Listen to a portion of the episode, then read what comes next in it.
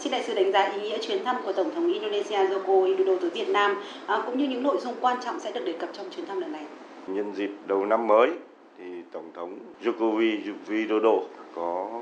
tiến hành chuyến thăm cấp nhà nước tới uh, Việt Nam theo lời mời của uh, Chủ tịch nước Võ Văn Thưởng. Chuyến đi thăm là để tiếp nối cái cam kết chính trị của các nhà lãnh đạo hai bên làm tăng cường hơn nữa cái quan hệ đối tác chiến lược đã được xây dựng từ hơn 10 năm nay cũng như để củng cố hơn nữa cái quan hệ hợp tác toàn diện giữa hai nước trên tất cả các cái lĩnh vực. Và đặc biệt chuyến thăm lần này của Tổng thống Yukovi ờ, đến thăm chính thức Việt Nam, thăm cấp nhà nước Việt Nam lại diễn ra vào thời điểm đầu năm và đây là chuyến thăm đầu tiên của Tổng thống đi công du nước ngoài và cũng là chuyến thăm cấp nhà nước đầu tiên của ờ, một vị nguyên thủ quốc gia nước ngoài đến thăm Việt Nam thì điều đó đã cho thấy được một cái ý nghĩa rất là quan trọng của một cái năm mới rất nhiều các hoạt động đối ngoại của Đảng và nhà nước nhằm thúc đẩy hơn nữa cái quan hệ, hợp tác, hữu nghị giữa Việt Nam với cả các nước bạn bè và tất cả các nước trên thế giới. À, thời gian qua thì quan hệ Việt Nam Indonesia tiếp tục và duy trì đà phát triển ổn định. À, trong bức tranh sáng màu đó thì lĩnh vực hợp tác nào là điểm ấn tượng nhất trong quan hệ giữa hai nước thưa đại sứ?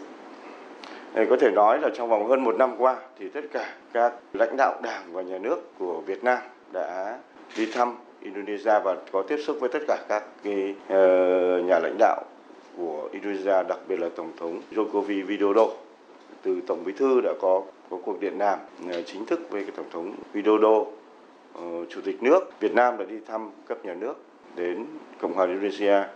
Thủ tướng Phạm Minh Chính thậm chí là đã có ba chuyến thăm làm việc đến Indonesia. Chủ tịch Quốc hội Vương Đình Huệ năm ngoái cũng đã có chuyến thăm chính thức Cộng hòa Indonesia và có thể nói điều đó thể hiện là cái cam kết rất là mạnh mẽ của nhà lãnh đạo hai nước nhằm củng cố hơn nữa quan hệ hợp tác hữu nghị giữa hai nước. 2023 là kỷ niệm 10 năm thành lập đối tác chiến lược và đến năm 2024 thì là hai, lãnh đạo hai nước đã qua chuyến thăm chính thức cấp nhà nước lần này là thể hiện cái quyết tâm hơn nữa nhằm tăng cường nữa cái quan hệ ờ, đối tác chiến lược giữa hai nước và đặc biệt trong chuyến thăm này, bên cạnh quan hệ chính trị, hữu nghị ờ, giữa hai nước rất là được ờ, đã diễn ra rất tốt đẹp, cũng như là cái để củng cố hơn cái lòng tin giữa các nhà lãnh đạo hai bên thì cái hợp tác kinh tế giao lưu giữa dân dân và hợp tác trong lĩnh vực văn hóa, giáo dục sẽ là những cái trọng tâm của chuyến thăm lần này của Tổng thống Widodo đến Việt Nam. Ừ, theo đại sứ thì những lĩnh vực uh, ưu tiên hợp tác nào giữa hai nước trong thời gian tới, đặc biệt là vấn đề kinh tế thương mại? À, về mặt kinh tế thương mại là lãnh đạo hai nước cũng đặt ra cái mục tiêu sẽ là đạt được 15 tỷ đô la thương mại hai chiều vào năm 2028. Theo tôi, mục tiêu này của các nhà lãnh đạo hai nước đặt ra là có rất có cơ sở. Thứ nhất là thương mại hai chiều giữa hai bên là tiếp tục